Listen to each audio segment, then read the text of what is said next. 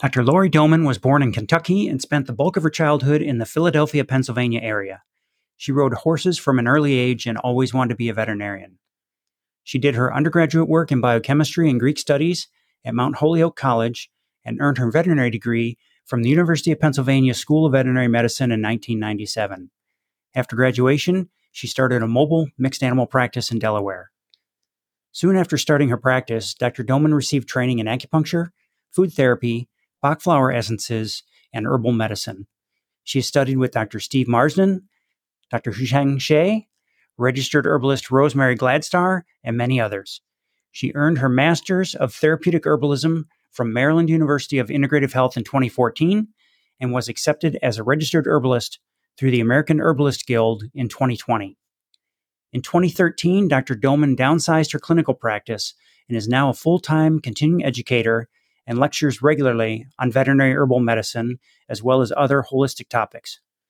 In 2017, she partnered with Dr. Kris August to start the only hands on veterinary herbal medicine course for Western veterinary practices in the United States.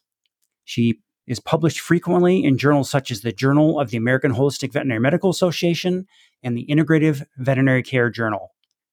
Dr. Dohmen is the past president of the Veterinary Botanical Medical Association and is a member of the International Veterinary Acupuncture Society, American Academy of Veterinary Acupuncture, American Holistic Veterinary Medical Association, and American Veterinary Medical Association.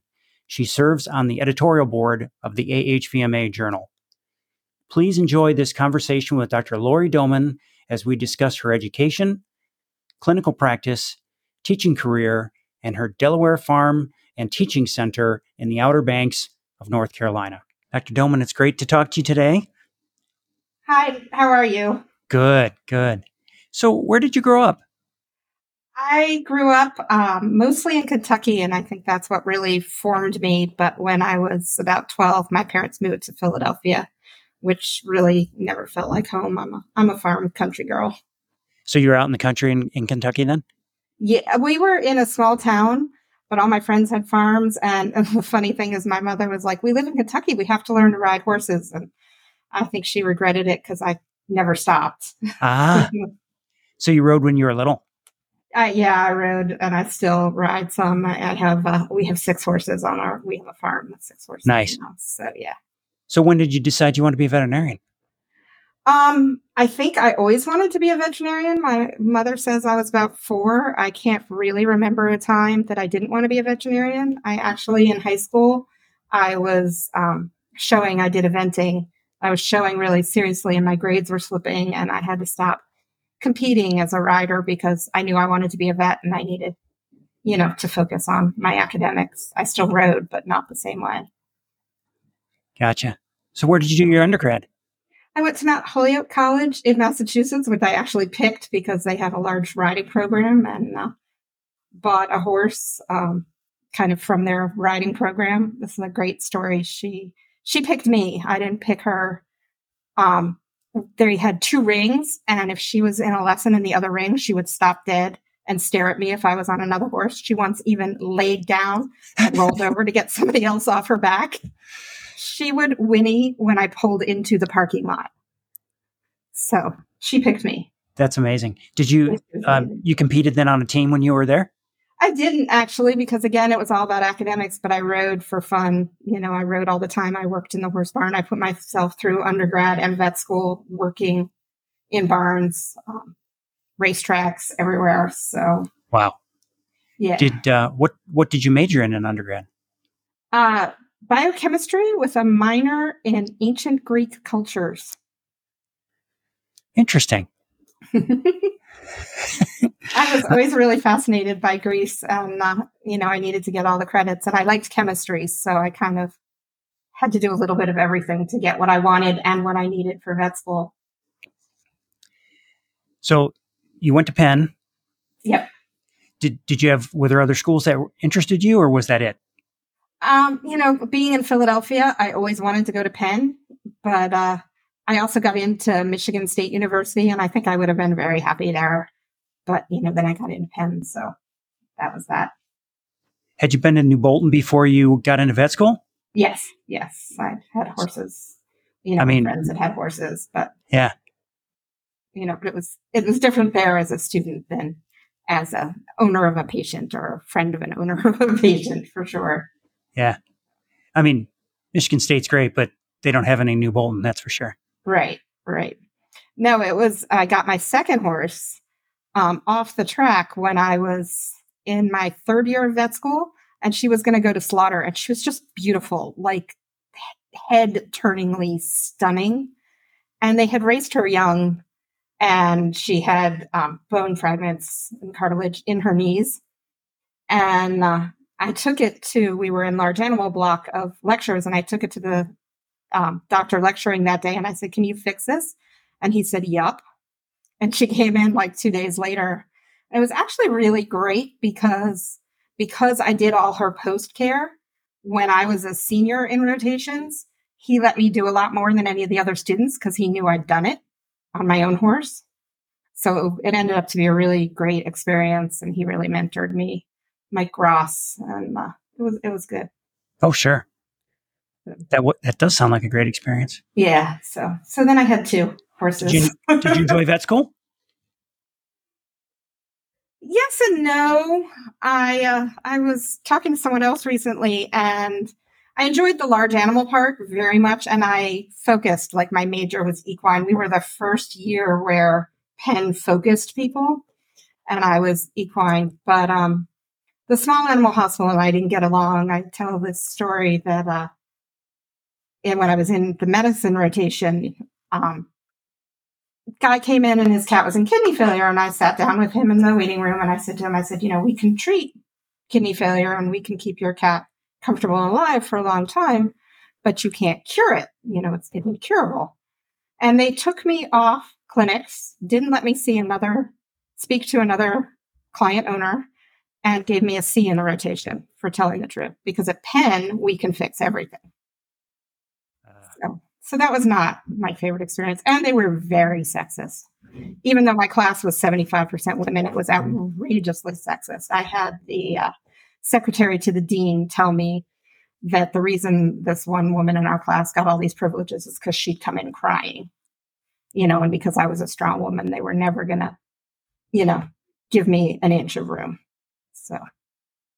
Uh, did you? Yeah, uh, but New Bolton was great. Yeah, yeah, I New bet. Bolton was fabulous. I loved it. You know, all, everyone there was great. I learned a ton, and I, you know, and I majored in that, so I spent forty weeks out there, so it wasn't really that much of a problem.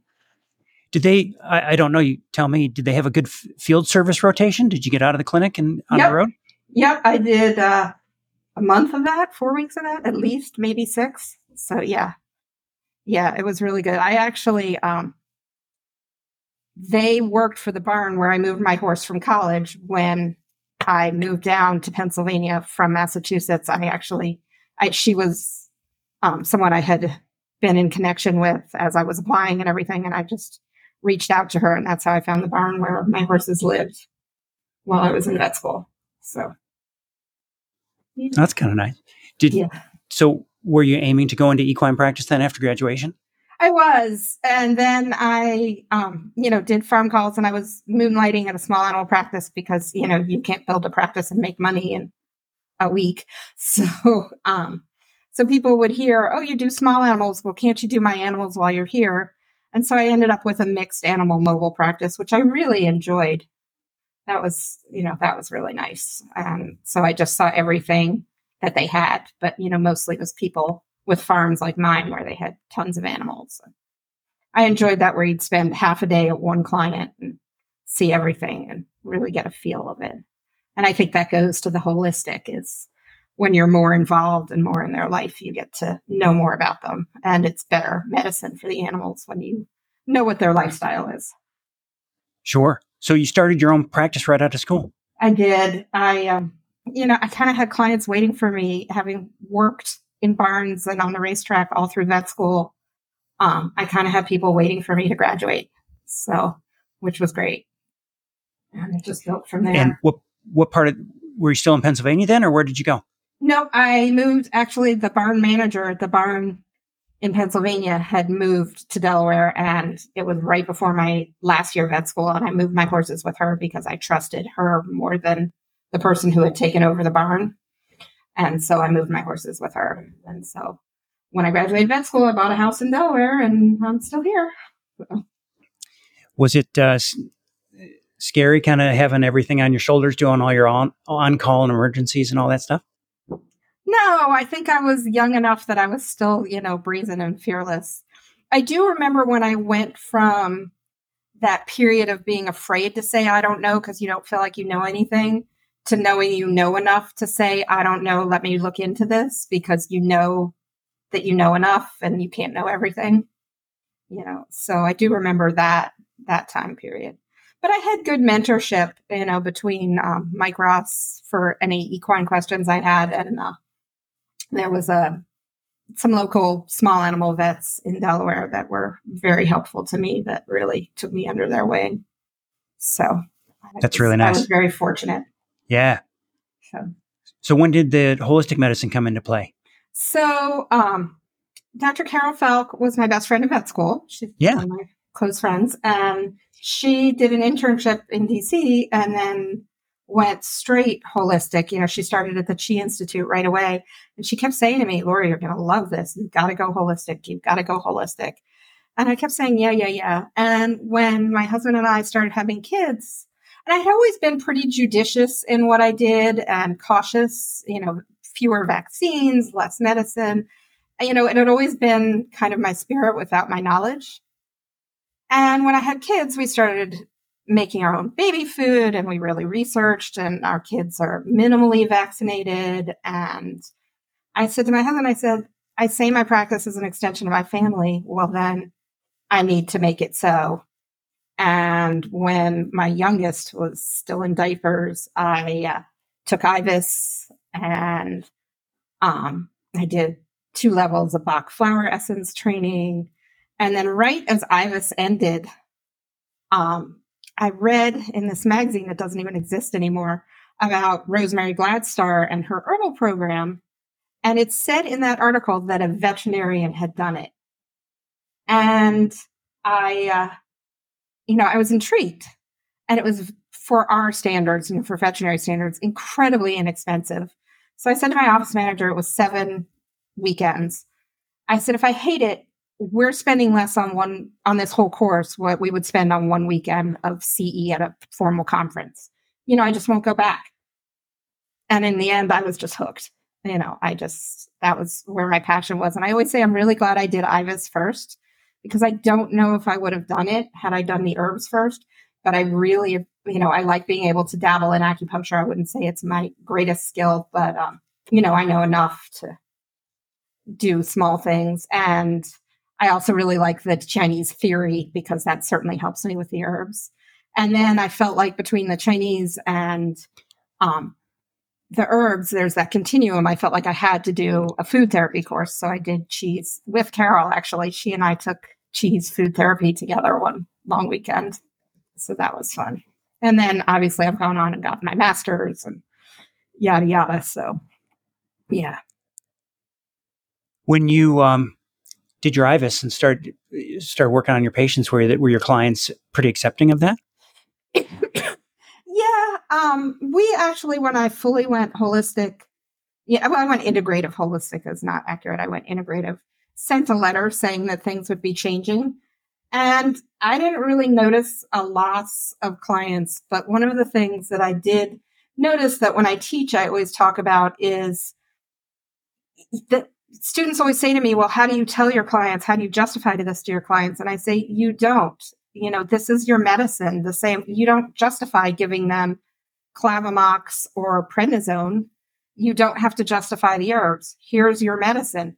And those clients that are going to ask you, what is Clavamox? Why are you giving it? Are the same ones that are going to say, what is this tincture? Why are you giving it? And those you have a conversation with. And the ones that just want their, you know, bottle of medicine and to pay their bill and walk out the door don't care whether you're giving them herbs or Clavamox.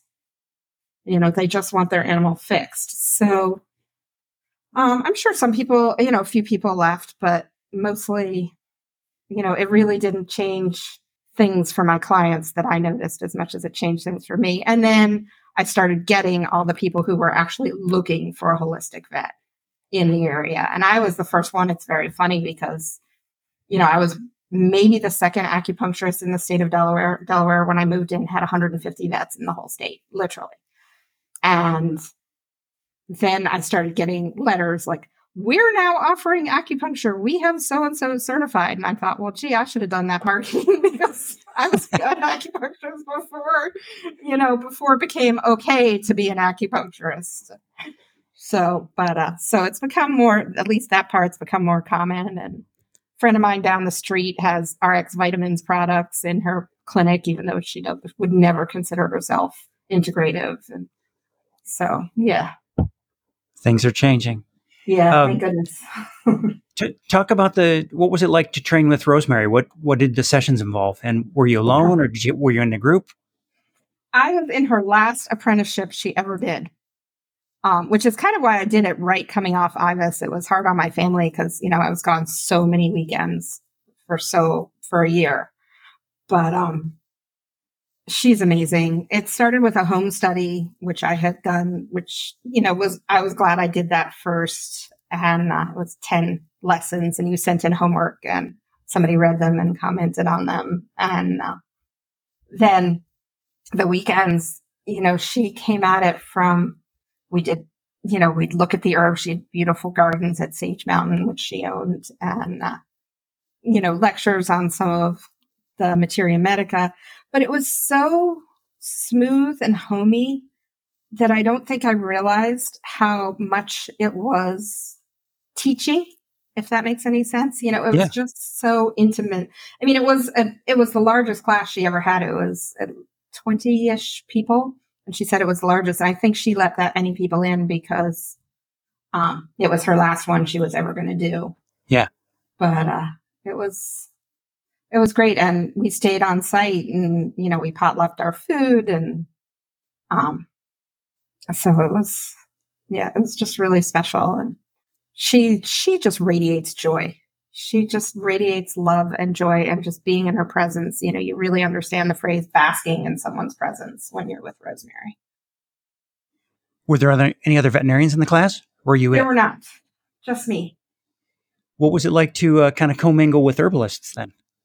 Um, it was interesting. And what I have found as I've gone through my life now since then is that I know more herbalists than most veterinarians because I came from that folk herbal tradition as opposed to from the veterinary side.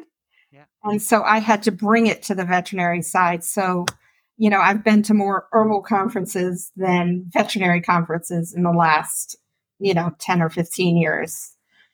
So, you know, it's just, I, you know, I find my friends say, who? And I'm like, how do you not know so and so? You know, uh, uh-huh. I come from, I come from a very folk herbal and having learned coming through that way. And how did your master's program fit in then? What what made you decide to do that? So Rosemary, she was advertising it in some emails she sent. So I called her up and I said, "Do you think I should do this?" And she said, "Yes, honey, I think you should. I think it would be good for you because Laurel, Maryland is like an hour and twenty minutes from me, so it wasn't hard."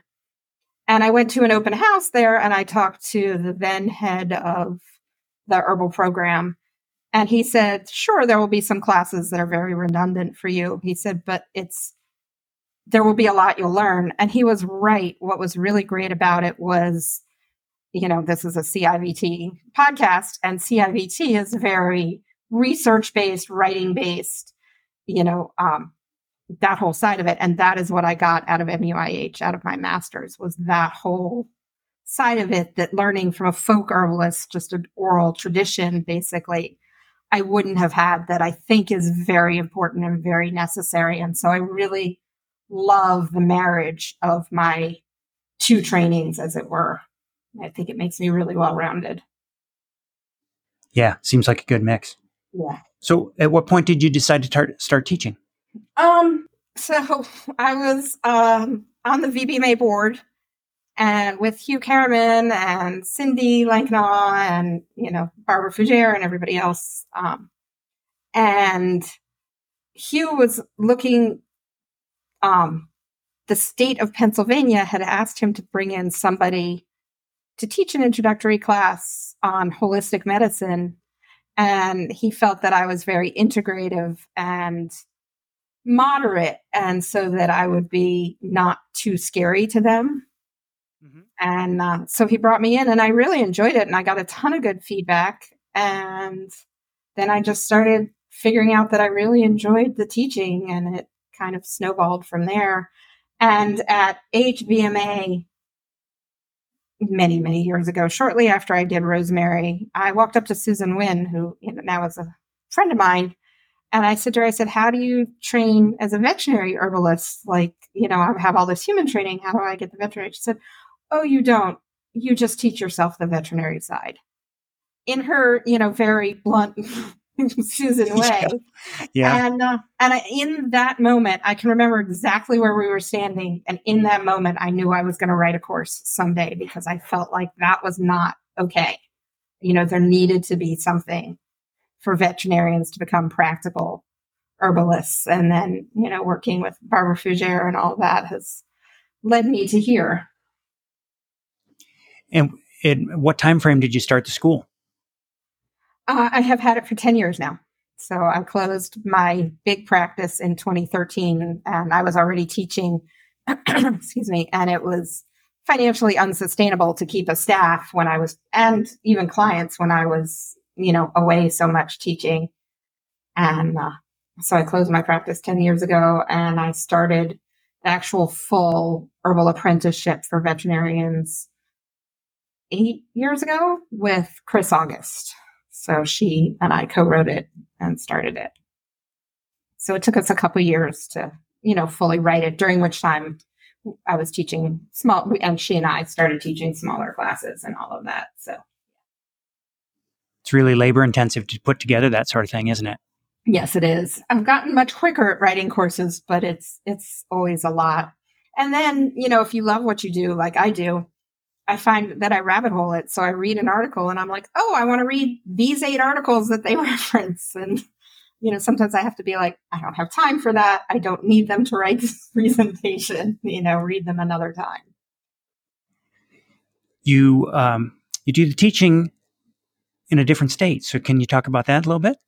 So, um, yeah, one time my husband and I were looking for a place to take our kids for vacation over spring break, kind of last minute. And I have we have a very close friend who had bought a house in the Outer Banks, and he said to me one day, "Anytime you want to go down, just ask me for the keys, and you can go."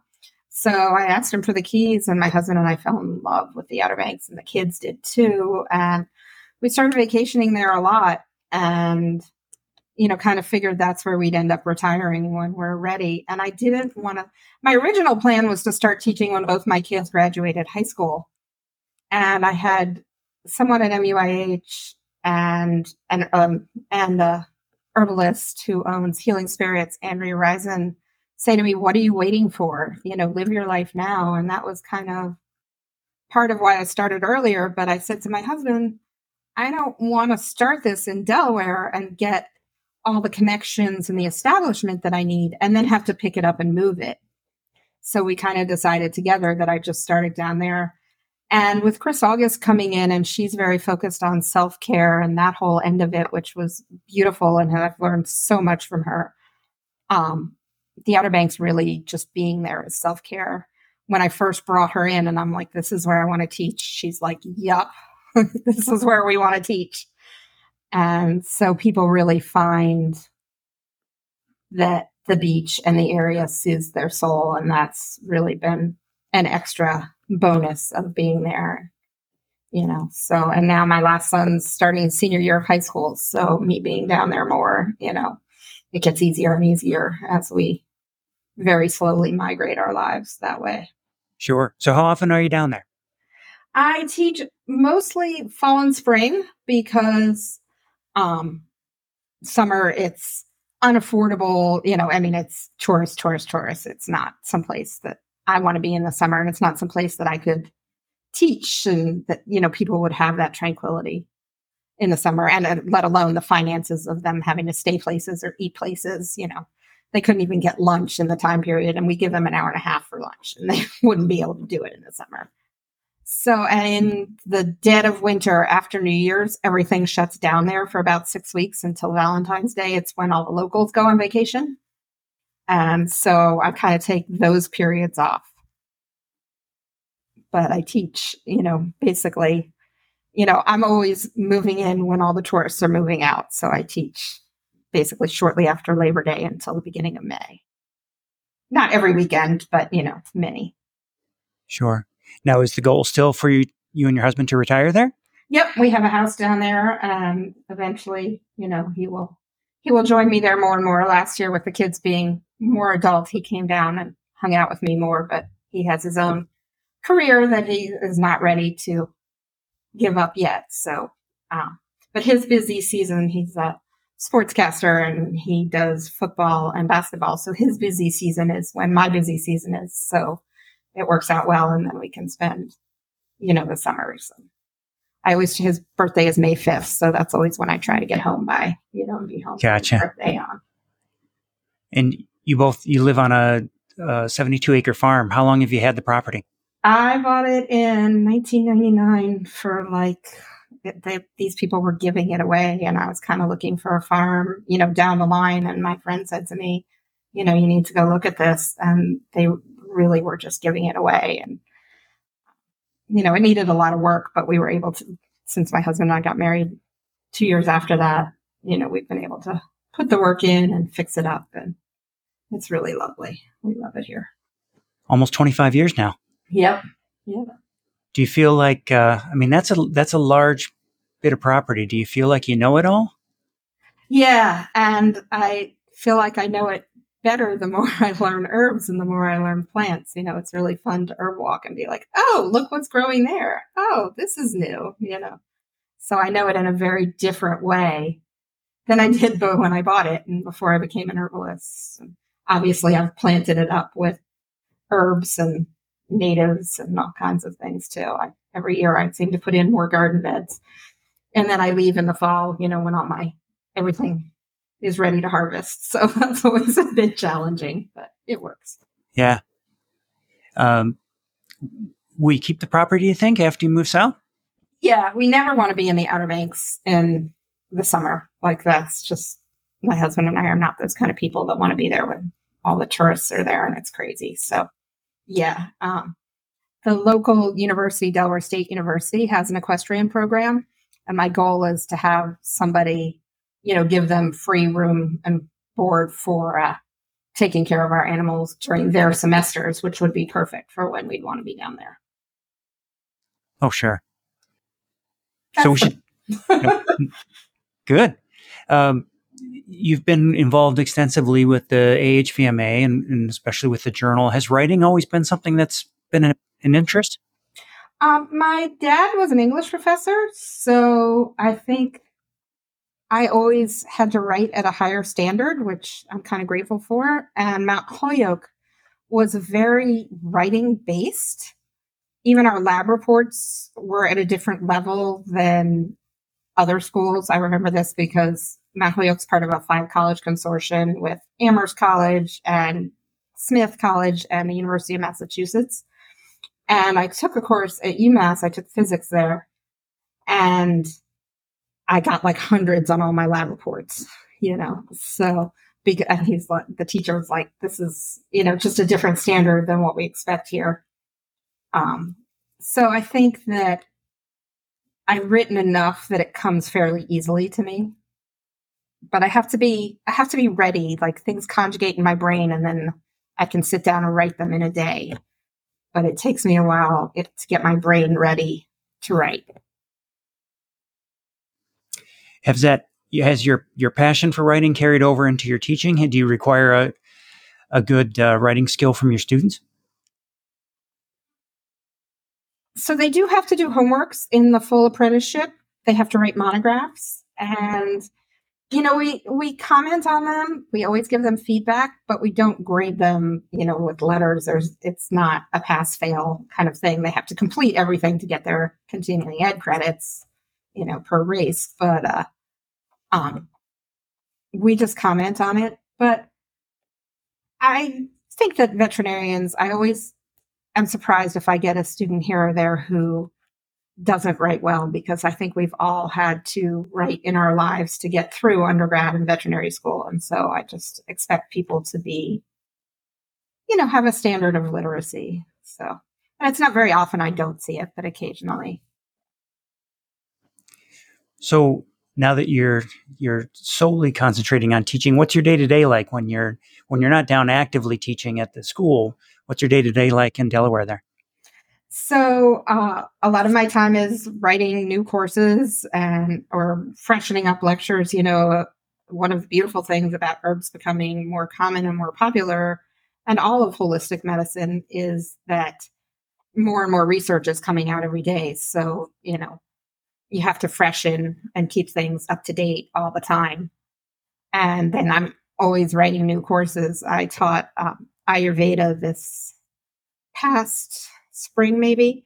And all the students there are like, when are we getting Ayurveda too? and I'm like, uh, I guess I'll work on that.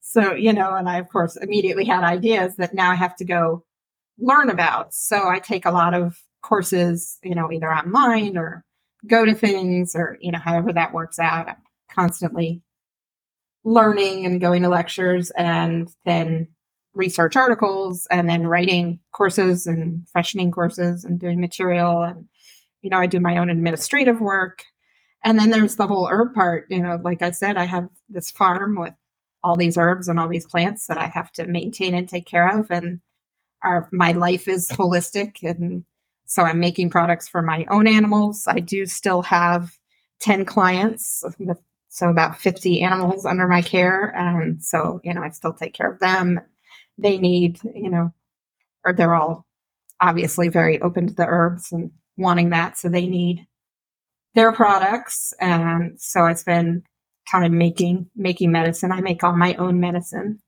That's, you know, the rosemary side of me is I don't buy, even though I, there are some great companies out there and I have a big liaison with Herbalist and Alchemist and Beth Lambert. Personally, I make everything because that's how Rosemary taught me, and that's and I, sure. and I love it. So yeah, so that's what my days are like. And when I switched over from practice to teaching all the time, I said to my kids because they were, you know, preteen, maybe a little younger. I said, "Look, I'm going to be away more, but when I'm home." I'm completely available to you because I was missing my older son's a swimmer and I was missing so many of his swim meets you know, either on Saturdays or working late evenings. And so I have spent, he's now in college, but I have spent many years reading articles and writing lecture at the side of a pool. You know, my summers would be driving him from place to place and working, you know, and carrying my computer bag and working. Yeah. He was swimming. So, um, which, you know, was great. It was great. So, kind of balanced my life a little differently, which I think I think it really worked. I know I hope they feel that way too as they grow up. But for me, I feel like I was much more present in their lives than I would have been had I stayed in practice working as a solo practitioner, you know, five and a half, six days a week. You bet. Yeah, especially large animal. Yeah. Well, Laurie, I think that's probably a good place to stop. It's been wonderful to hear your story and get a chance to chat. And I just want to take this time too to thank you for your contributions to holistic medicine and to the AHVMA and especially to the journal. Oh, thank you, Neil. It's it's wonderful, and the community we have is just fantastic. Uh, you know, really a joy to be a part of. Yeah, I can't argue with that. Well, thanks so much, and I hope to see you soon. Yeah, sounds good. All right. Bye-bye. Bye. This podcast is made possible through the generous support of the College of Integrative Veterinary Therapies.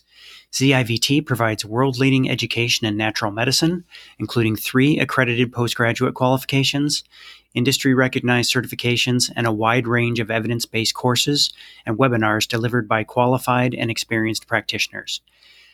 By bridging cutting edge science and tradition, CIVT helps you to expand your treatment options to tackle your most challenging cases. And whether you're a veterinarian, veterinary technician or nurse, animal health professional, or someone who wants to learn more, they have the right course for you. Investigate their offerings at civtedu.org.